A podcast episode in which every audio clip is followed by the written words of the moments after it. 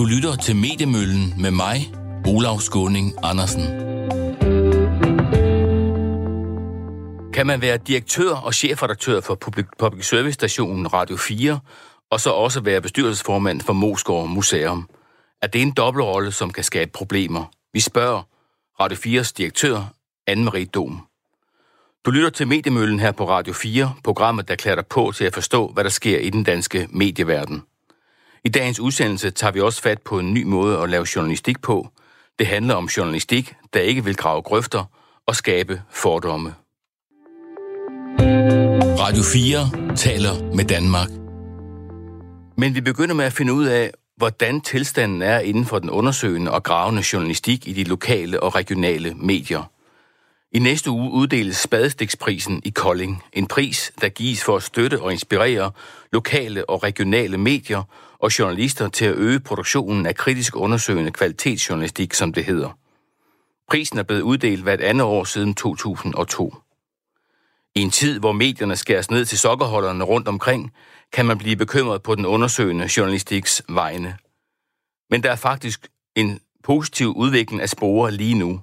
Hele 31 projekter er blevet indstillet til Spadestiksprisen i år, og det er rekord. Velkommen til initiativtager og formand for Spadestiksprisen Bruno Ingemann, til Morten Svit fra Stiften i Aarhus og til Rune Blikfeldt fra Fyns Stifttidene. Ja, hej. Bruno Ingemann, vi starter med dig. Der er flere indstillinger end nogensinde til Spadestiksprisen, men det siger jo ikke noget om kvaliteten. Hvordan står det til med den undersøgende journalistik i de regionale og lokale medier i 2002? Det står rigtig godt til. Øhm, altså, som du selv nævner, så er målt alene på interessen for at vinde Danmarks største pris for øh, kritisk undersøgende journalistik, som er på 100.000 kroner. Øhm, så er den stedig øh, i den periode, hvor vi har arbejdet med det her, altså siden øh, omkring øh, 2000, altså i næsten 20 år, der har vi fået flere og flere indstillinger. Øhm, og jeg tør også godt at sige, øh, selvom jeg ikke er nede i øh, detaljen øh, i hvert eneste af projekterne, at der er en rigtig høj kvalitet. Det synes jeg nu, der har været altid. Øh, så, så det bemærkelsesværdige er måske, at øh, der, der både kommer flere øh, indstillinger, altså der er flere øh, af den her type journalistiske projekter rundt omkring på medierne, og at det stadigvæk holder en rigtig høj kvalitet. Når vi nu tager i betragtning, som du var inde på i din indledning også, at vi er i en, øh, i en periode, hvor ressourcerne de øh, tabbløder ud af lokale og regionale medier. Hvordan definerer du kvalitet i den her sammenhæng? Jamen, øh, kritisk undersøgende journalistik er jo en, hvad skal man sige, en genre eller en, øh, eller en sport helt for sig i, øh, i journalistik, og den er karakteriseret ved, at øh, den ikke er særlig nem. Den kræver nogle øh, værktøjer, den kræver øh, noget ihærdighed, øh, den kræver noget tid. Øh, og modstanden øh, hos dem, man vil øh, undersøge, bliver jo også mere og mere øh, professionaliseret. Øh, der er flere og flere øh, kommunikationsansatte rundt omkring, øh, for eksempel i øh, offentlige myndigheder, altså kommuner, regioner og den type steder, øh, og som øh, stiller store krav til journalisterne, der vil arbejde med det her. Så, så alene det, at man øh, lykkes med at øh, få sat spaden øh, rigtig hårdt i, i de her øh, sager, øh, i en periode, hvor, hvor der er færre ressourcer, og hvor modstanden den bestemt ikke er blevet mindre, jamen det er en kvalitet. Morten Svit, du vandt prisen i 2018. Du arbejder på stiften i Aarhus, og der afslørede du, hvordan en chef i Aarhus Kommune og var korrupt. Han blev bortvist og er nu tiltalt for at modtage bestikkelse. Nu er du formand for Spadestikskomiteen i år. Hvordan er vilkårene for at dyrke den form for journalistik i dag i forhold til tidligere? Det er klart, at øh, i takt med, at vi bliver færre og færre rundt omkring på redaktionerne, øh, så er, er rammevilkårene jo øh, som udgangspunkt øh, dårligere. For 10 år siden, der kunne vi godt have en, en, en sat en tre mand af, som øh, udgjorde en gravergruppe, eller en semigravergruppe i hvert fald. det, det kan vi jo ikke i dag. Men omvendt, så tror jeg også, at, øh, at hele den øh, udvikling, som øh, de lokale og regionale medier har været igennem, med nedskæringer og nedskæringer og dårlig økonomi osv., øh, har medvirket til, at man også øh, i ledelserne øh, har fået et blik for, at det man faktisk måske kan overleve på, det man, øh, det der er, er kunder til derude, det er, øh, det er kvalitetsjournalistik, og det er øh, meget ofte øh, graverjournalistik i en eller anden form, måske graverjournalistik light, men altså der, hvor læserne føler, at de får, øh, hvad skal vi sige, de får nogle vitaminer for pengene. Er det din erfaring øh, med, de, med det arbejde, du har lavet, at det var noget, som var noget, det var faktisk noget af det, var, det, der var mest læste på jeres site og i avisen? Det var i hvert fald meget læst, og det har jo været med til også, øh, kan man sige, at, at brande avisen som andet end bare sådan øh, en, en afdanket gammel tante i, i Aarhus. Altså, at, at der var noget, øh, der var nogle øh, kræfter og nogle, øh, nogle vitaminer i den avis, øh, og, og, og det har i hvert fald været med til at, at styrke avisens position lokalt. Lad os lige blive lidt øh, konkrete. I år er der tre projekter, der kæmper om den endelige pris, den endelige pris i Spadestiksprisen. De er henholdsvis fra Bornholms Tidene, fra TV2 Fyn og fra Fyns Stifttidene. Og øh, Rune Blikfeldt, du er med på en telefon. Øh, du er ansat på Fyns Stifttidene. Du er nomineret sammen med Jonas Anker Nyeng fra projektet Kemi i forkerte hænder. Fortæl mig lige om jeres historie. Jamen hej, det er øh, øh, kort, den korte udgave af, det er jo en historie, som tager sit, øh, sit udgangspunkt i, vi øh, øh sidste år omkring øh, juletid, så for sikkert et år siden, blev opmærksom på, at der var et, øh, en virksomhed uden for Odense, hvor der, øh, hvor der befandt sig store mængder af efterladte kemikalier, altså mange, mange tons. Øh, og det gik vi i gang med at undersøge, hvordan sammenhængen var med det, og øh, det førte os til en... Øh, en historie, som vi skrev en lang række artikler om, som har sat fokus på en række forskellige ting. Altså helt konkret, hvordan, øh, hvordan at der på det her sted har været mennesker, som har haft de her øh, kemikalier i deres opbevaring, som har håndteret dem ekstremt uansvarligt og lemfældigt. Vi har fortalt, hvordan, en, øh, hvordan nogle af de her kemikalier muligvis øh, kan være forsvundet, øh, muligvis ude i naturen, måske andre steder. Det er ikke helt afdækket. Og vi har fortalt også nogle mere systemiske ting omkring, hvordan øh, der er svigt i de her tilsyn, som skal holde styr på de her ting, hvordan kommunen har lavet sagen ligge næsten et år uden at gøre noget ved det og hvordan man ikke rigtig har haft øh, været tæt nok på sagen til at finde ud af, hvad der, hvad der foregik. Og vi har jo så også, hvad den her historie kunne fortælle, hvordan at, øh, at man har haft indkvarteret øh, polske arbejdere øh, på en rimelig øh, tankeløs måde op og ned af de her kemikaliedepoter. Øh, og igen har tilsynet også i forhold til det vist sig helt og aldeles øh, ineffektivt, fordi det øh, kommunale tilsyn, der var, var simpelthen ikke i stand til at opdage de her ulovlige forhold, der var på det her sted, som så er dem, vi har afsløret. Kan du prøve at fortælle om, hvordan I fik historien, og øh, hvilke metoder I brugte undervejs? Jamen, det var en historie, som jo øh, havde sit udspring, der hvor historier ofte har deres udspring, nemlig via et øh, tip, øh, vi fik på et tidspunkt omkring, øh, omkring det her konkrete sted, øh, hvor vi tog ud og kiggede. Og, øh, og så kan man sige, at så, da vi, da vi trådte ind øh, i de haller første gang og så, hvordan der så ud, der var vi godt klar over, at øh, vi hvordan så det ud? Fat. Jamen altså, vi træder ind i en øh, øh, sådan to store, eller mellemstore industrihaller øh, med øh, tanke, øh, 1000 liter tanke, der står på, på paller øh, med salpetersyre i høje koncentrationer, svovlsyre, øh, en lang række kar, øh, både åbne kar og lukkede kar med alle mulige forskellige, øh, også nogle steder udefinerbare væsker. Forfærdelig stank, øh, der river i næseborene. Øh, og kombinationen af, at vi så kunne se alle de her mennesker, der var indkvarteret på det her sted lige ved siden af, øh, det kunne vi godt se, det, det, så, øh, det så meget forkert ud. Men en ting så, var, at det øh, så forkert ud. Hvordan kom I så frem til, at der var noget øh, galt, som skulle afdækkes? Altså noget helt konkret? Ja, men det var jo, altså de helt, de helt konkret, vi har jo haft brug for mange forskellige øh, værktøjer i den undersøgende journalistiske værktøjskasse i den her sammenhæng. Vi har selvfølgelig brugt masser af agtindsigt for at forsøge at finde ud af, hvad, hvad myndighederne har vidst om sagen, og hvad de har gjort i sagen, og vi har brugt øh, vi har måttet arbejde rigtig meget med kilder, og, og hvad skal vi sige, bruge alle værktøjer i, i kildehåndbogen, fordi vi skulle forsøge at få kontakt til de her polske arbejdere, der var indkvarteret på det her sted, som indledningsvis absolut ikke var interesseret i at tale med os.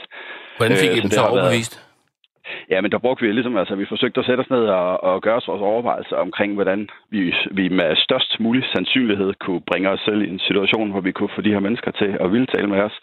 Og det var med mange forskellige redskaber. Vi brugte øh, altså messenger-kontakt simpelthen, hvor vi brugte Google Translate, fordi vi ret hurtigt blev klar over, at de ikke øh, kunne andet end polsk. Vi brugte øh, en, øh, en oversætter, øh, en polsk kvinde, øh, vi havde kontakt med, som hjalp os med at forsøge at få fat i dem. Og vi, øh, og vi havde stor tålmodighed over lang, lang tid. Det tog måneder fra, vi forsøgte at kontakte de her kilder første gang til, til en af dem en aften, skrev tilbage til mig på øh, en messenger-tråd, øh, der var startet halvanden måned for inden, da jeg sad derhjemme og så, så fjernsyn en aften med familien hvorefter vi havde lange udvekslinger via Google Translate. Så der har været øh, brug for, for, for hvad skal vi sige, både tålmodighed og kreativitet for for de her kilder i tale. Hvordan får I sådan en historie hjem i dagligdagen? Jeg formoder, at I alle sammen er i øh, vagtplaner og skal dække andre ting undervejs. Altså, hvordan kombinerer man sådan en, et undersøgende projekt, som øh, er vigtigt, men samtidig med, at der er en, en masse daglige ting, der skal laves?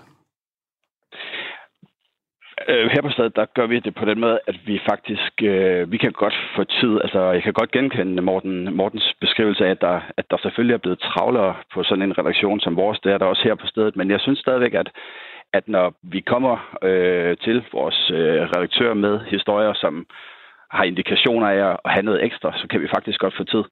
Altså man kan sige, det skal selvfølgelig planlægges. Det vi helt konkret gjorde i det her tilfælde, det var, at vi ligesom gjorde opmærksom på, at vi, øh, vi havde øh, den her sag, som potentielt kunne rumme noget øh, ekstraordinært. Og øh, så kiggede vi simpelthen i vagtplaner. Altså, det var Jonas og jeg, der ligesom har været på sagen fra starten, og vi øh, koordinerede vores vagtplaner og koordinerede med vores øh, redaktør, vi sidder begge to på Odense-redaktionen, koordinerede med Odense-redaktøren omkring at finde øh, tidspunkter, hvor der ligesom var god bemanding på redaktionen, hvor vi kunne tillade os at tage, jeg tror, vi startede med en eller to uger til at arbejde med det i første omgang, og så øh, byggede vi på derfra. Altså, vi har også været fra det øh, efterfølgende, hvor vi så er vendt tilbage til den daglige produktion i en periode, og så har ventet på næste gang, der ligesom var, var luft til at, at kunne arbejde med det. Mm. Hvilken modstand har I mødt? Altså, jeg kan formode, at øh, når I beskæftiger jer med et privat firma, som, som I dybest set anklager for at have udledt øh, kemi i naturen, så er der også noget modstand der har jo selvfølgelig været, været meget modstand, men man kan sige, dem selve de, der er, er, er hovedpersonerne i den her sag, øh, som dem, der har virksomheden, har ikke øh, egentlig ikke ydet så meget modstand i det. De ikke rigtig har ville tale med os øh, undervejs, lige i starten, øh, indtil de fandt ud af, hvad vores ærne var. Øh, men man kan sige, at modstanden har selvfølgelig ligget i at, og, øh, at, at komme igennem til de kilder, som vi havde brug for at tale med. Altså de problemer, jeg beskrev før, men også i forhold til til, øh, hvad skal man sige, at få, få fundet de rigtige dokumenter frem hos myndighederne og sådan noget, for at vi ligesom kunne få det overblik over sagen, vi havde brug for. Øhm, så det har mest været der. Hvad har været sværest for jer?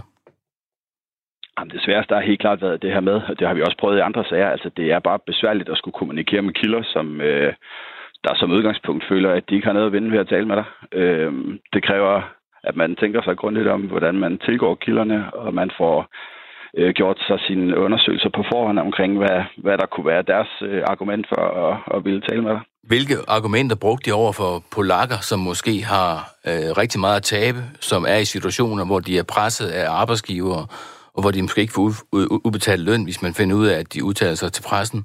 Hvilke argumenter bruger I?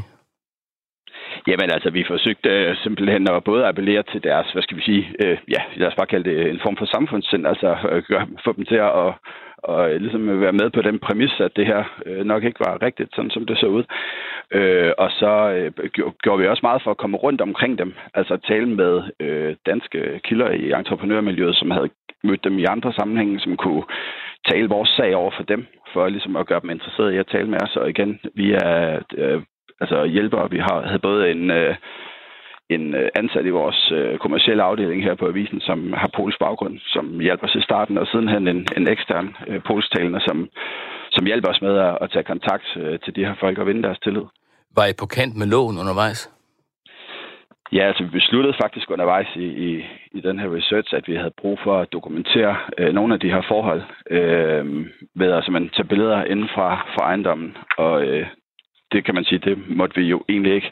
Det var billeder, som vi tog og holdt på, holdt på lager, indtil at vi fandt det absolut nødvendigt at, at lægge dem offentligt frem. Øh, det var selvfølgelig noget, vi overvejede meget, som var, hvad skal vi sige, det var, det var noget, som vi talte også med øh, alle redaktører om hele vejen op igennem systemet, og øh, sågar også juristen fra Danske Medier. I Hvad var jeres argument for at, at, at dybest set bryde loven øh, ved at offentliggøre billeder, der var taget på privat område?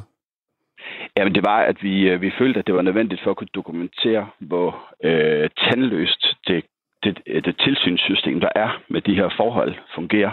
Øh, det, som vi dokumenterede med de billeder, det var, hvordan de her polakker var indkvarteret op og ned af de her kemikalier, og, og tilsynet, som vi ret hurtigt blev klar over, skulle finde sted kort tid efter, vi var begyndt at interessere os for sagen, øh, havde vi en mistanke om, at vi ville blive ført bag lyset, fordi det havde vi hørt fra kilder, at det ville ske. Og, øh, og, øh, og derfor valgte vi at tage billederne for, at hvis det var, at det hele ligesom var ryddet, og, og, øh, og, og alle spor efter den her ulovlige beboelse op og ned af de her kemikalier, hvis det ligesom var blevet fjernet, øh, når tilsynet dukkede op, så ville vi være i stand til at kunne, øh, kunne dokumentere efterfølgende, at tilsynet var blevet ført bag lyset, og det viste sig også at være en, en god beslutning, fordi øh, tilsynet blev faktisk ført bag lyset samme dag, hvor det skulle finde sted. Der var der fuld aktivitet fra tidlig morgen på den pågældende adresse, hvor en lastbil, en lastbil blev fyldt med alle de her inventar fra de polske arbejdere. Og da tilsynet kom frem, der kom de bagefter ud og fortalte, at de ikke havde set øh, nogen spor, der tyde på beboelse. Og det var så det, der ligesom blev vores, øh, hvad skal jeg sige, vores nøgleord for, at vi, øh, vi valgte at bringe de her billeder frem dagen efter i avisen. Tak til Rune Blikfeldt. Du bliver bare lige på telefonen og, og er med i, i resten af, af debatten. Øh, ja. Bruno Ingemann øh, og Morten Svit, øh, hvilke historier er der, der typisk bliver lavet? Er det, vi hører her fra Rune Blikfeldt, er det en typisk historie, som, som I løber ind i? I, øh, i spadestiksammenhæng? Ja. Ja, det er ret typisk. Øh, så nogle er der, øh, hver gang vi holder konferencer, hver gang vi uddeler spadestiksprisen, der er der historier af den her kvalitet. Øh, øh, og der er journalister, der har, øh, som øh, Rune og Jonas fra Fyns Stifttidene, har, har lavet det her øh, gode gravearbejde. Hvad er egentlig forskellen på at lave undersøgende journalistik i nationale og så i regionale og lokale medier?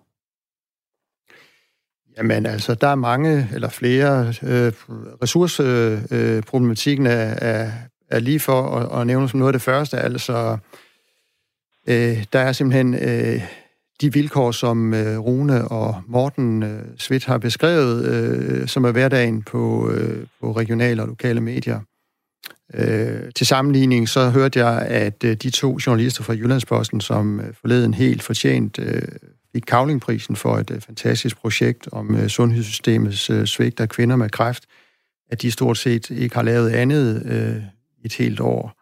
Og, og sådan nogle vilkår ser vi ikke øh, lokalt. Men er det sådan nogle vilkår, vi skal stræbe efter? Ikke nødvendigvis. Øh, men, men vi kunne godt stræbe efter, at vi havde endnu, eller at vi havde bedre vilkår, end vi har i dag. Vi, vi, vi vil aldrig, jeg mener, jeg læste øh, for nylig, at Ekstrabladet vil oprette en, øh, en gravergruppe øh, på 20 mænd. Øh, det er lige så mange, som vi er ansat på Aarhus Stiftstidende. Øh, det niveau kommer vi jo aldrig op på. Øh, jeg vil også og, sige... og de vilkår vil vi, vil vi aldrig få.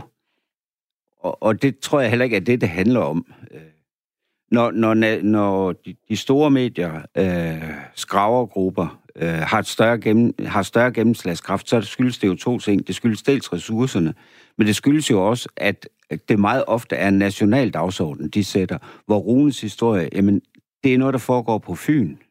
Øh, og andre af, af, af de projekter, vi har haft øh, til gennemsyn her i, i Graveprisen, det har været, så er det foregået på Bornholm, eller andre steder øh, lokalt.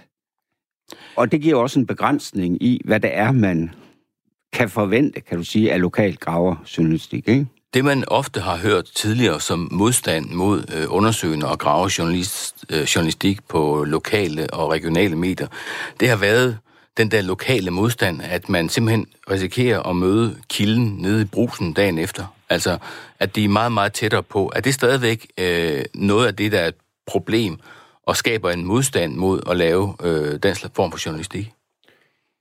Hmm, hvis jeg skal sige noget overordnet om det, så oplever jeg ikke, at det overhovedet er et problem. Det er jo rigtig nok, at øh, journalisterne lokalt øh, øh, bor og lever sammen med og har børn i samme skoler, som øh, nogle af de kilder, de om så må sige, kritiserer. Men, men øh, modstanden er jo ikke øh, sådan, at øh, det forhindrer dem i at lave deres journalistik. Øh, det er ikke sådan, at, øh, at, øh, at øh, de forhindrer lokale chefredaktører i at kunne bakke deres journalister op i, i den her type journalistik. Så, så det er måske mere sådan en, en, en, en ting at det skulle være et problem, at man bor tæt op og ned af de kilder, man, man, man skriver kritisk om. I virkeligheden så, så ser jeg nogle, øh, nogle andre fordele ved det. Det er, at man er utrolig tæt på de kilder, der tipper historien. Altså nu har Rune fortalt, at han eller de fik et tip, øh, der førte til det her øh, rigtig gode projekt. Jeg ved, øh, Morten, det kan du selv sige mere om, Morten, men han fik jo også et tip, øh, der førte til øh, den historie, som han vandt spadestiksprisen for sidste gang, og som, som udfolder sig nu igen øh, aktuelt i, øh, i Aarhus. Men er det, øh, for at det ikke skal blive for, øh, for rosenrødt, øh, er cheferne egentlig dybest set interesseret i det, eller er de kun interesseret i det, når, øh, når vi kommer ud på den anden side, og det så er lykkedes, og man så holder skåltaler om, hvor, hvor fremragende journalistik man laver, er, er cheferne grundlæggende set interesseret i det i dagligdagen. De har jo alle mulige andre ting, de skal gå op i, om klik, og der skal laves pligtstof undervejs. Øh, hvordan, øh, hvordan håndterer man det? Må jeg byde der? Ja. Øhm, altså, fordi, Rune Blikfeldt. Jeg, ja, jeg tænker, at det er måske øh, noget, hvor man godt kunne blive endnu bedre. Altså, fordi man kan sige, jeg oplever, at vi får plads, men det kommer meget nedefra og op. Altså, det er de enkelte journalister, der kommer med et projekt og bliver tildelt en eller anden mængde tid til at grave sig ned i det.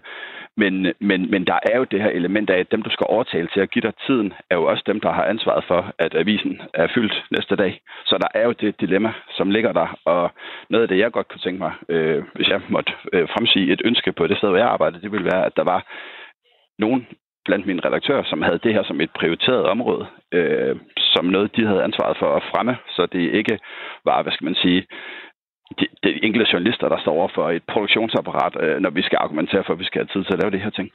Rune ja. Ingemann og Morten Svit, hvad siger I til det? Jeg er helt enig, jeg er helt enig med Rune. Altså min oplevelse var jo også, at, at det her faktisk var noget, man skulle kæmpe sig til at få tid til, øh, og indimellem næsten snyde.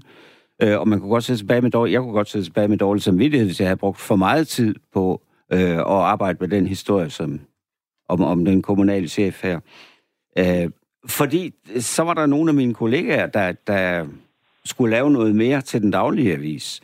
Øh, og det er da rigtigt, det er først i det øjeblik, øh, at det lykkes, at det bliver godt, at øh, mediet bliver rost, øh, at det for alvor måske går op for cheferne, at det var godt, vi satte her.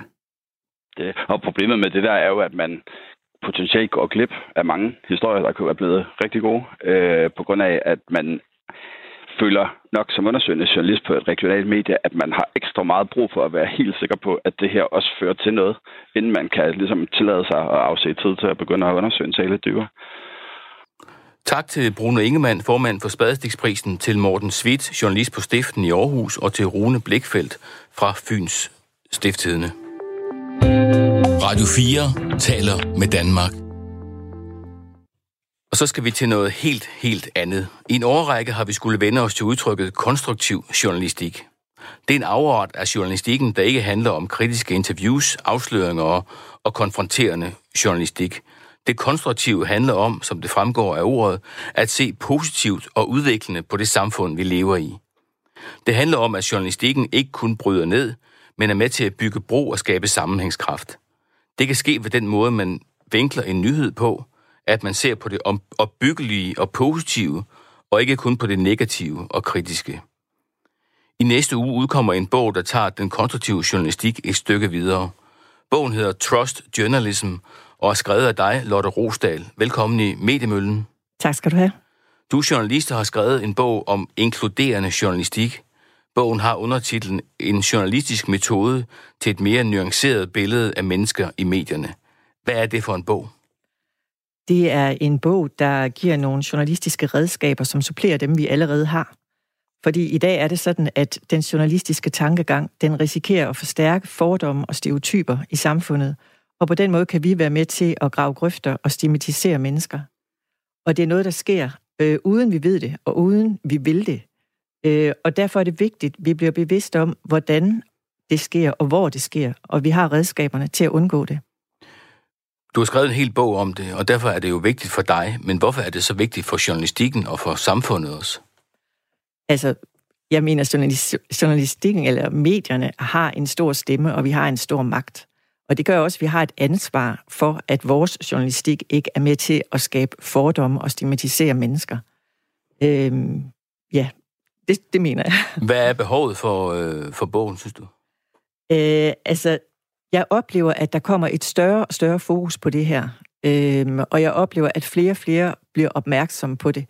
Øh, og jeg oplever, da jeg startede med at snakke om det her for en 5-6 år siden, var der ikke ret mange, der sådan forstod, hvad det var, jeg ville. Og i dag er folk med med det samme. Og der er mange, der kommer hen og er interesseret i min metode og har spurgt til min bog. Så jeg oplever et stigende behov inden for mediebranchen, og jeg oplever også, at journalister og redaktører er, er klar til at, at gøre noget nu. Hvorfor ser du den udvikling, tror du? Øhm, der har jo i lang tid været talt om konstruktiv journalistik, sådan helt klassisk konstruktiv journalistik. Øh, så der har været en modning i gang i lang tid. Nu begynder vi også at tale om, hvordan vores journalistik kan påvirke de mennesker, vi, vi, øh, vi, der læser og hører og ser vores journalistik, i forhold til, hvordan de ser på andre mennesker. Altså deres syn bliver farvet af vores journalistik, og deres syn på sig selv bliver også farvet. Altså sådan, at vi kan være med til at gøre, at mennesker skammer sig eller føler skyld, fordi de bliver stigmatiseret. Vi har også Asger Jul med her i studiet. Velkommen til jo, Mediemøllen. Jo, tak. Du er tidligere været på Radio 24 lige nu er du været på P1 Debat, og du har også dit eget firma. Ja. Hvad siger du til uh, trust journalism og til konstruktiv journalistik? Jeg er, jeg er meget, meget kritisk over for, over for sådan noget, som, som det, jeg hører her. For det første synes jeg, at det, er, det, det, det virker latterligt, uh, hele, at, at der skal være brug for, uh, at, at der er nogen, der ikke vil skabe fordomme og, og stigmatisere mennesker. Det er jo ingen, der vil. Altså, der er jo, der, det er jo et banalt synspunkt. Der findes ikke det modsatte synspunkt. Derfor er det et latterligt synspunkt. Men kan man ikke gøre journalistikken ikke det nogle gange, at det stigmatiserer folk? Det kan godt være, men, og det skal den lade være med. Ikke? Men det er jo ikke kritisk journalistik, der gør det. Det er bare dårlig journalistik. Mm. Altså, øh, jeg mener, at det her er rigtig, rigtig farligt med at fokusere på sådan gode hensigter som det her. Jeg mener faktisk, at, at det, vejen til et mere sådan rådende og korrupt samfund, det er simpelthen brolagt med konstruktiv journalistik. Okay. Hvad siger du til det, Jamen, øh, jeg tror ikke det. Jeg tror, vi går lidt fejl af hinanden her, fordi øh, jeg er jo helt enig, øh, fordi vi skal jo netop ikke stigmatisere, og vi skal ikke grave grøfter, vi skal ikke forstærke fordomme og stereotyper, men vi kommer til det. Og det er derfor, det er vigtigt at vide, hvornår vi gør det, og vide, hvad vi skal gøre i stedet for. Det handler ikke om, at vi skal lave en bestemt slags journalistik, at vi ikke må være kritiske, at vi ikke må tale om problemerne, men det handler om, hvordan vi gør det. Men i forhold til konstruktiv journalistik, øh, hvad er det så din, øh, dit take på det, trust journalism? Hvad er det, det bygger oven på den konstruktive journalistik? Altså den konstruktive journalistik, sådan helt, øh, hvad skal man sige, kort fortalt, går meget ud på, at vi ikke alene skal fortælle om problemerne, men vi også skal ligesom fortælle om løsningerne, og endda måske være med til selv at, at pege i nogle retninger. Samtidig handler det også om, at vi ikke kun skal fokusere der, hvor tingene går galt, så vi tegner et fordystret billede af samfundet, men ligesom også fortæller om de positive ting. Der, hvor jeg, hvor jeg ligesom kommer ind med noget, det er, at jeg siger, at det er nødvendigt, at vi forstår hinanden. Fordi hvis vi misforstår hinanden, så kan vi heller ikke engang lave konstruktiv journalistik. Fordi så kan vi ikke finde de rigtige løsninger. Må jeg godt lige sige noget til det her? Fordi jeg er så nervøs for, for den her trend, det du fortæller om her, for det lyder fint. Jeg er nervøs for, at den her tankegang, den sniger sig ind på de fleste danske øh, medier og de fleste danske redaktioner her. Øh, for det første er det en fejltagelse, at, øh, at øh, kritisk journalistik, det som du sikkert ser som, som, som ukonstruktivt nogle gange, faktisk næsten altid beskæftiger som løsninger. For det gør det. Når jeg laver kritiske, når jeg har lavet kritiske interviews mange gange, så er det næsten altid om løsninger. Men det lyder meget aggressivt, eller det kan lyde meget kritisk, men det handler om, altså, hvor ved du fra, at det virker, det der? Ikke? Hvad vil du gøre ved det? Øh, hvad, hvad, hvilken lov vil du foreslå her? Hvorfor er den lov bedre end den lov? Ikke? Øh, hvorfor skal vi ikke lukke grænsen? Et eller andet. Altså alt sådan noget, der lyder som sådan øh, øh, øh, problematiserende og sådan noget, er jo næsten altid øh, journalistik, hvor man problematiserer løsninger. Men du sagde ikke? på et tidspunkt, at, at det var vejen frem til et korrupt samfund. Jamen, det Hvad mener godt, du med det? Det mener jeg, det er fordi, man glemmer, hvis man hele tiden snakker om løsninger, ikke? så gør man bare det, man kan overlade til kommunikationsafdelingen. Du snakkede lige før med Aarhus Stiftstiden, ikke? hvor man har færre journalister ansat end i Aarhus Kommune. Lad Aarhus Kommune tage sig af de positive historier. Det skal de nok gøre. Der er fyldt med kommunikationsfolk her i Danmark, der øh, fortæller om, hvad der virker, og hvad, hvad de har gjort af fantastiske fantastiske ting. Og så lad os journalister, der har sparsomme ressourcer, og vi kan ikke gøre det hele her. Lad os sige, en redaktion har 100 millioner kroner til at bruge, eller 10 millioner kroner, eller 100.000 kroner. Så brug den på at afdække, hvad der er galt i det her samfund. Det er ytringsfrihedens fornemmeste opgave. Det er, at man rækker hånden op, og så siger, det her, det fungerer ikke. Lotte Rådstand, det der, kan du, kan du følge og hvis man ikke gør det, jeg bare lige sige, hvis man ikke gør det, her. jeg bare lige sige, hvis man ikke gør det, øh, hvis man ikke kan, hvis, hvis journalistikken ikke først og fremmest siger, at det her, det fungerer ikke, i samfundet. Der er en afstand mellem, hvad der bliver sagt og hvad der bliver gjort. Hvis, hvis der ikke er journalister, der gør det, så bliver det et mere korrupt og et rådent samfund, så, så bliver problemerne ikke løst. Magten har bare en tendens til at korrumpere, hvis der ikke er noget, der holder det i skak. Og det er det, journalistik skal. Ikke alt det andet med at snakke om, hvad der fungerer og sådan noget. Lad andre om det. Undskyld, jeg snakker så længe. Lotte Rofdal. Jamen altså, jeg er delvis fuldstændig enig. Jamen, så, så lad være med alt det. Altså, altså vi, selvfølgelig, selvfølgelig skal vi fortælle om problemerne. Jamen, selvfølgelig skal, ja, det kan du sige. Men selvfølgelig skal vi tage fat i problemerne. Altså, min, min metode, og det, det, jeg håber, journalistikken kan være med til at gøre, det er, at vi kan være med til at løfte den enkelte og løfte samfundet. Og det gør vi jo også ved at tage fat der, hvor der er nogle problemer. Men det handler igen om, hvordan det er, vi gør det. Du har nogle eksempler i din bog, og du har faktisk mange eksempler, hvor du øh, fortæller om, hvordan medier har arbejdet med forskellige sager. For eksempel har du et, et, øh, et eksempel, øh, der handler om, at man ændrer på en pædagogisk behandling af udsatte børn og unge, hvor man skal forebygge konflikter. Øh, og det lykkes faktisk at ændre på de der ting. Der, der, der bliver færre konflikter. Men alligevel går DR ind og vinkler øh, på den måde, at de skriver, at det er personale, der er skyld i de fleste konflikter efterfølgende en øh, artikel på DR.dk. Øh, og TV2 går så i den anden grøft, øh, og de har besøgt en 17-årig dreng, der har fået det bedre af den mindre magtanvendelse, der har været. Hvorfor er det en bedre øh, dækning, som TV2 laver, Lotte Rosdal? Ja, altså når DR1, eller, eller de på, på, øh, på DR online siger, at, øh, øh, hvad hedder det, at, at personalet er skyld i flest konflikter, så er de med til at udpege personale som søndebukke, og fokus er rykket fra sagen Men det kan være, at de er søndebukke. Det, ja. eller, eller det kan være, de er skyldige, det personale ja, der. Men, men jeg synes slet ikke, vi skal snakke om skyld her. Der er en gruppe, der er blevet klogere. Og TV2 går ind og viser, hvordan den her gruppe, hvad de har lært. Og de viser, hvordan en dreng, der har haft op til tre magtanvendelser, i dag ikke har nogen magtanvendelser længere. Det er en historie, der var med til at inspirere rigtig mange øh, på andre opholdssteder, som kontaktede den her institution efterfølgende. Og på den måde kan vi være med til at løfte mennesker, så de her børn og unge, der bor på institutionen, kan få et bedre liv. Og den chance lærer DR1 gå fra sig ved at vælge en traditionel øh, vinkel fokuseret på konflikt. Jeg må jeg godt lige sige, for nu har jeg lige googlet den her annonce. Ikke? Den starter med færre magtanvendelser mod børn og unge. Ja. Det er det allerførste, der står i overskriften, og så står der kolon, det er personalet, der er skyld i flest konflikter. Ja. Personalet har... får skylden. Jo, jo, men de skriver, at det går den rigtige vej, men der er stadigvæk øh, problemer, det og det er så, de problemer er så personalets skyld. Ja. Ikke? Og nu går jeg ud fra, at det er rigtigt, hvad der står i rapporten. Altså, hvad ja. i alverden Det står der skal... også i bogen, det der. Ja, hvad i alverden skal vi? Med, øh, med, med at omtale sådan noget her, hvis vi skal, ikke skal snakke om, hvordan vi så løser det sidste. Altså, det er, det er faldet med 37 procent. Der er stadig noget tilbage. Der er problemer her. Børn bliver, øh, har konflikt på grund af, fordi man der er dårligt personale. Lad os da snakke om det. Hvorfor Jamen, du snakker om alle dem, der har, hvor det er gået godt? Det giver jo ingen... Undskyld mig. Ja, ja, jeg skal nok høre efter. Ja, men, men, jeg synes, men, det er forkert, her, det du siger. Prøv her. I mine øjne, det er jo ikke dårligt personale. Det er personale, der ikke har haft nogle redskaber, som får nogle redskaber, og som har lært nogle ting. Og det er jo vigtigt at fortælle, hvad er det, de har lært. De har lært det her på to år. Og det vil sige, at på to år har de fået mange flere, færre, det var det 37 øh, procent, jeg kan ikke huske, jeg tror faktisk 37 procent ja. færre magtanvendelser på, ja. på ja. bare to år. Men der er alligevel der er nogen, der har ansvaret for den magtanvendelse, der er. Ja. Hvem er Men det? i dag, sådan som man ser på det her, der er det personalet, der har ansvaret. Ja. De siger, det er ikke længere den unge, som er skyld i, at der kommer nogle problemer. Det er personalets skyld, hvis den unge reagerer øh, øh, på en måde øh, ved at sparke eller stå eller et eller andet, så er det personalets skyld. Så er det personale, der ikke har været opmærksom på at forebygge det her. Hvordan vil du så, så hvis du skulle skrive artiklen, hvordan vil du så lave overskriften? Hvis du skulle skrive en artikel, hvor, som formidler budskabet, at det er personalet, der har ansvaret, øh, hvordan vil du så skrive det? Altså det, jeg skriver, personale skyld i øh, flest konflikter. Hvordan vil du formulere det? Øh, nu skal vi se her. Øhm, hvordan er det nu, den lyder? For jeg synes faktisk, den, den starter godt, og så vil jeg måske stoppe der. Det lyder der. sådan her, færre magtanvendelser mod børn og unge, ja. kolon, personalet er skyld i flest konflikter. Så tror jeg egentlig bare, jeg vil stoppe der. Hvor? Færre magtanvendelser mod øh, børn og unge. Punktum. Ja. Du vil slet ikke debattere, at de øvrige magtanvendelser, der er, eller de øvrige konflikter, der er, de er, det er personalets skyld. Det vil du ikke debattere i, jamen, jeg i bruger ikke, jamen, jeg bruger, jamen, det handler ikke om, at jeg ikke vil debattere det. Det handler om, at jeg gerne vil vende fokus derhen på det, som fungerer, så jeg kan hjælpe nogle børn og unge.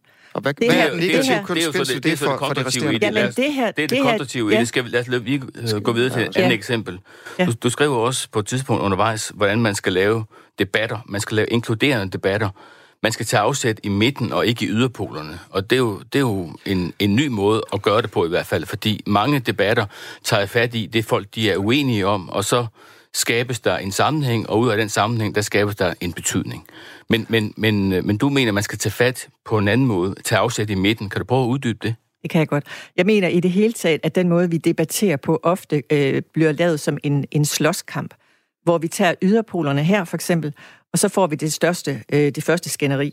Det bliver for og imod, og det bliver sort og hvidt, og vi er med til at grave grøfter.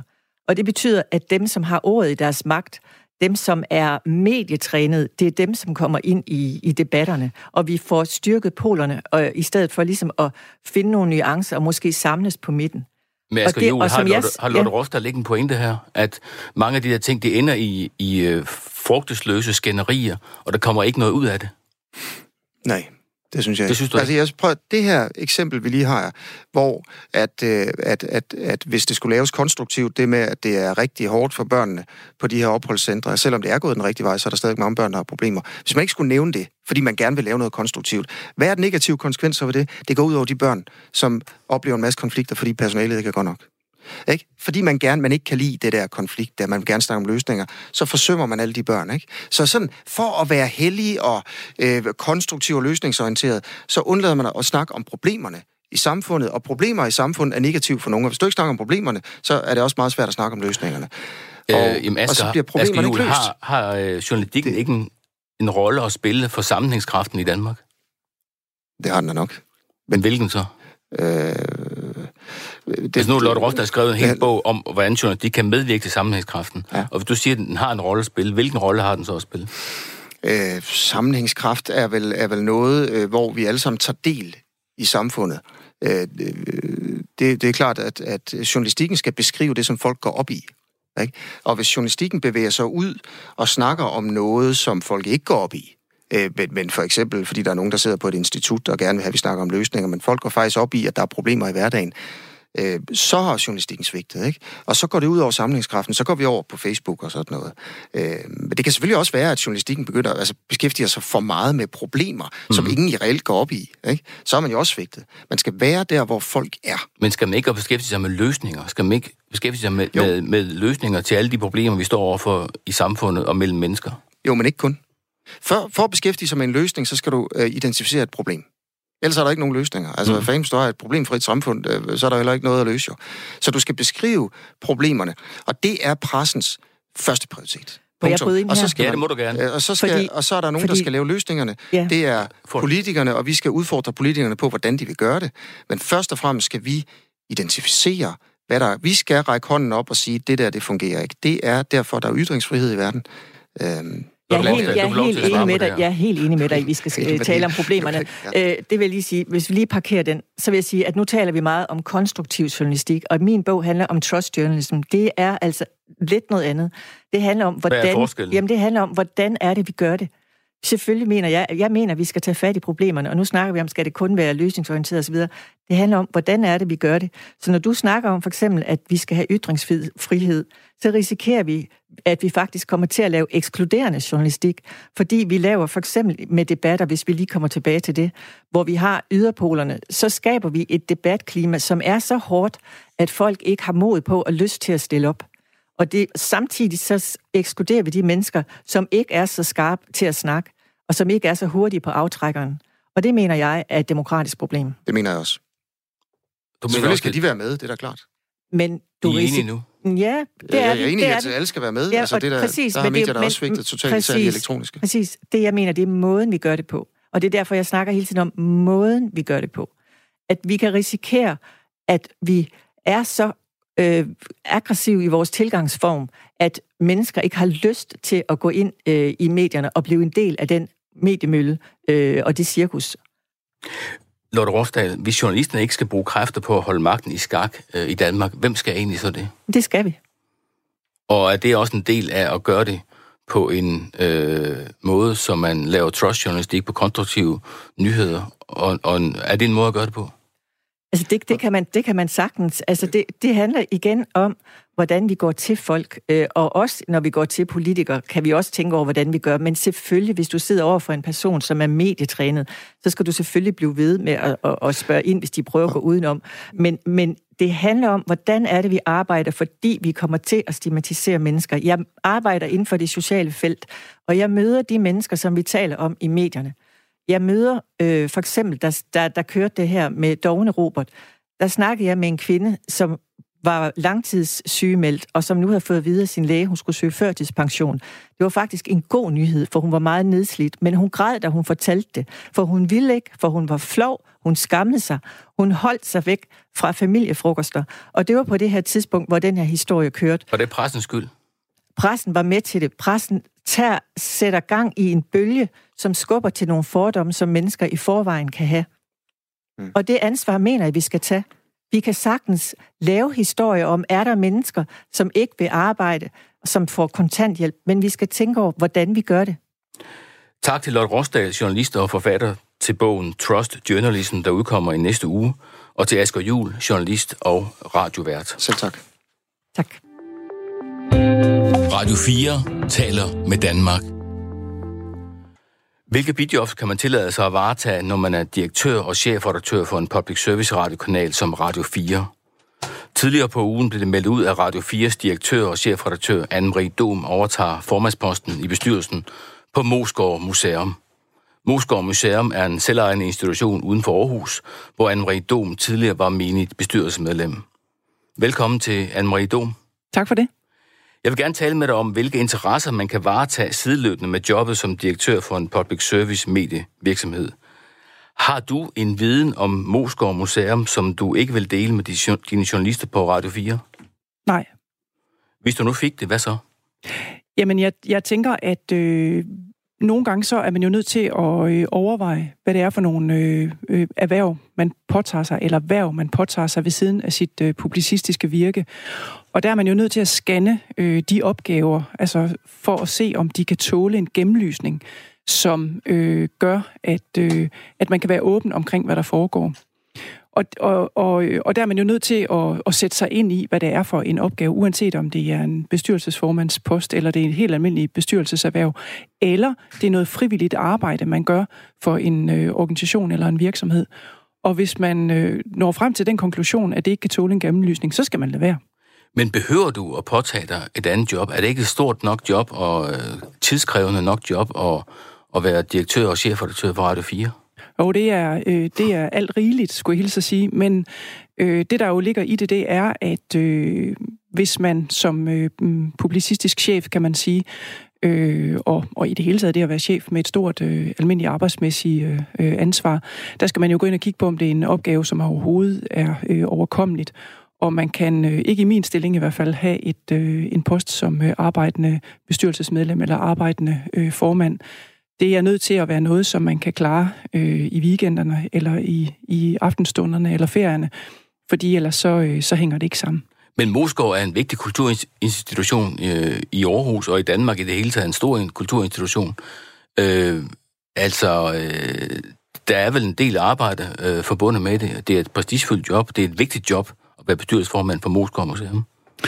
Jamen, der er jo ingen tvivl om, at øh, det, man i hvert fald er nødt til at sikre sig, når man har et, øh, et job som mit ved siden af, det er, at man, øh, hvis man vil bidrage, altså grund til, at jeg bidrager, det er, fordi jeg har en interesse for det, og det er fordi, at, at jeg har et, øh, altså jeg er nået en alder, hvor jeg, øh, når jeg har fri, godt kan tillade mig at, at bruge noget tid på noget andet end, øh, end mig selv og min familie så er det jo så er det jo enormt vigtigt, at man, øh, at man øh, ligesom gør op med sig selv, om den opgave kan løses på den måde. Fordi det, der er vigtigt, og, øh, og det, der har min første prioritet, det er jo det at være radiodirektør på, på Radio 4.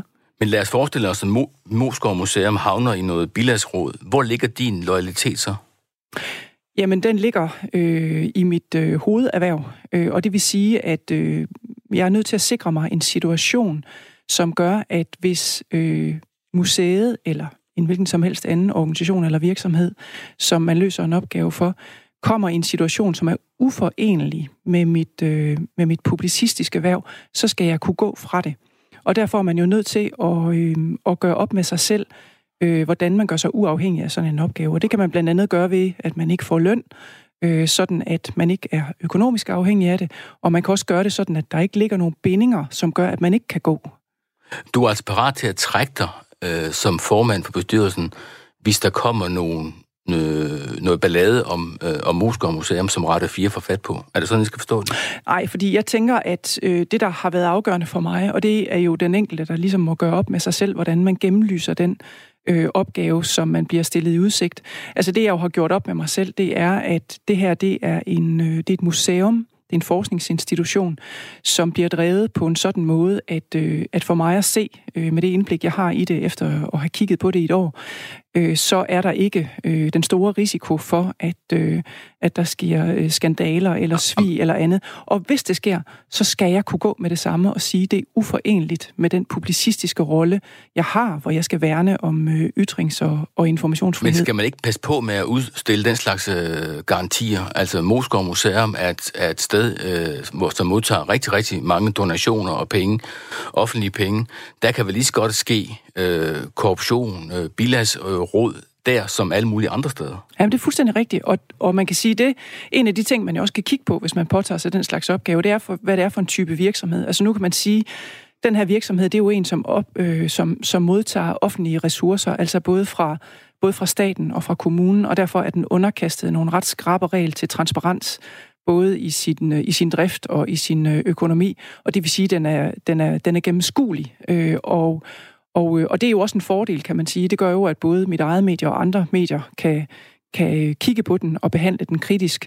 Men altså, hvis en øh, journalist graver ting op om Moskov, som involverer øh, den ansvarshavende chefredaktør på Radio 4, ja. øh, er du så, vil du så erklære dig inhabil? Vil du så gå? Jamen altså, det er klart, at, øh, det er klart, at jeg vil jo, øh, hvis det på nogen måde kommer i karambolage med min rolle som, som øh, publicistisk chef, øh, så, så vil jeg jo være nødt til at gøre op, hvad der er vigtigst. Og der er ingen tvivl om, at øh, det er det at være publicistisk chef, der er det vigtigste. Du, du siger, at, at det er en meget, Moskov Museum er meget gennemskuelig og, og den slags ting. Men, men, men øh, mener du, at du, du kan være direktør og chefredaktør for en public service kanal som Radio 4, samtidig med, at du også kunne være bestyrelsesformand for eksempel Dansk Supermarked, eller BRO, eller Tivoli, eller Roskilde Festivalen? Hvor går grænsen? Der findes jo ikke nogen håndbog på det her. Altså, der er jo ikke sådan nogle specifikke regler for, hvad for nogle øh, bierhverv man Men kan Dansk øh, varetage. Supermarked, vil du sige ja til det, for eksempel? Øh, nej, det vil jeg ikke, af den enkle grund, at jeg, jeg kender ikke uh, Selling Group særlig godt. Uh, jeg, jeg ved ikke, hvordan de drives uh, internt. Jeg kender ikke til deres arbejdsgange, jeg kender ikke til deres uh, governance, så det vil jeg ikke bare gøre. Altså, jeg... Men det er, ikke, det er ikke, fordi det er en stor kommersiel virksomhed i forhold til, til, til Moskov Museum? Jamen det, der har været afgørende for mig, mm, og man er jo nødt til at tage udgangspunkt i, hvad man selv kan stå inde for, og hvad ens eventuelle arbejdsgiver kan stå inde for, som jo skal give tilladelse til, at man, at man løfter sådan en opgave, det er jo, om man synes, at det er en øh, organisation, eller det er en, en, en enhed, som er så transparent og gennemsigtig og gennemskuelig, og som drives på en sådan måde, at det kan man godt stå inde for, og at man også sikrer sig, at man kan gå ud med det samme, hvis det er uforenligt med den opgave, man løser i sit hovederhverv, som jo i mit tilfælde er at være publicistisk chef. Men går man ikke lidt langt og garanterer, at Moskov er en meget, meget øh, veldrevet øh, virksomhed og meget gennemsigtig? Altså, kan du ikke risikere, at det giver bag, øh, bagslag? Jo, det kan man da sagtens, og man kan da også sige, at øh, hvis hvis, øh, men, men, men under alle omstændigheder, så tænker jeg, at det, der er afgørende her, det er jo åbenheden. Det er også det, at vi står i vores øh, medieprogram lige nu og diskuterer det her. Så det handler jo også meget om at have en åbenhed omkring det, og have en, en åben snak om, hvor går grænserne. Fordi det siger jo også sig selv, at hvis jeg står med en situation øh, som bestyrelsesformand, hvor jeg opdager, at der er svig eller svigt eller på anden vis forhold i, i den øh, organisation, som jeg er bestyrelsesformand for, så skal jeg selvfølgelig kunne skride ind og rydde den opgave op. Og så øh, prioriterer du Radio, så, Radio 4? Jamen det, det, man kan sige, det er, at hvis vi, hvis vi taler om, hvordan jeg øh, skal håndtere Radio 4, så, så er det jo fuldstændig afgørende, at jeg, øh, når det handler om Moskov Museum, så blander jeg mig udenfor, om man så må sige, det gør jeg øh, også i den daglige prioritering af historie. Den blander jeg mig principielt ikke i. Men, men hvis der for eksempel sker noget godt på Moskov Museum, så går jeg heller ikke ind og siger det på redaktionen. Så jeg blander ligesom de to ting fra hinanden. Øh, jeg prøver at sige, at hvis, hvis jeg har en idé til en god historie, hvis jeg så har private interesser i den på en eller anden måde, så, øh, så, så holder jeg det uden for mit øh, virke, og det gælder også i alle andre sammenhænge. Men prioriteringerne er jo stadigvæk sådan, at det er Radio 4 over for Moskov Museum. Er det rigtigt forstået her? Der er fem sekunder tilbage. Jamen, det er det nødt til altid at være. Altså, min, mit vigtigste værv her, det er selvfølgelig, at jeg er øh, publicistisk chef øh, for, for Radio 4. Tak til Anne-Marie direktør for Radio 4, og altså også nu bestyrelsesformand for Mosgaard Museum. Vi vil vej til ende af dagens udgave af Mediemøllen, der sendes hver fredag og genudsendes søndag kl. 12.10. Programmet kan hentes på Radio 4's hjemmeside og Radio 4's app. Programmet er produceret af Wingman Media for Radio 4. På fredag kl. 12.10 tager vi endnu en tur i Mediemøllen. Tak fordi I lyttede med.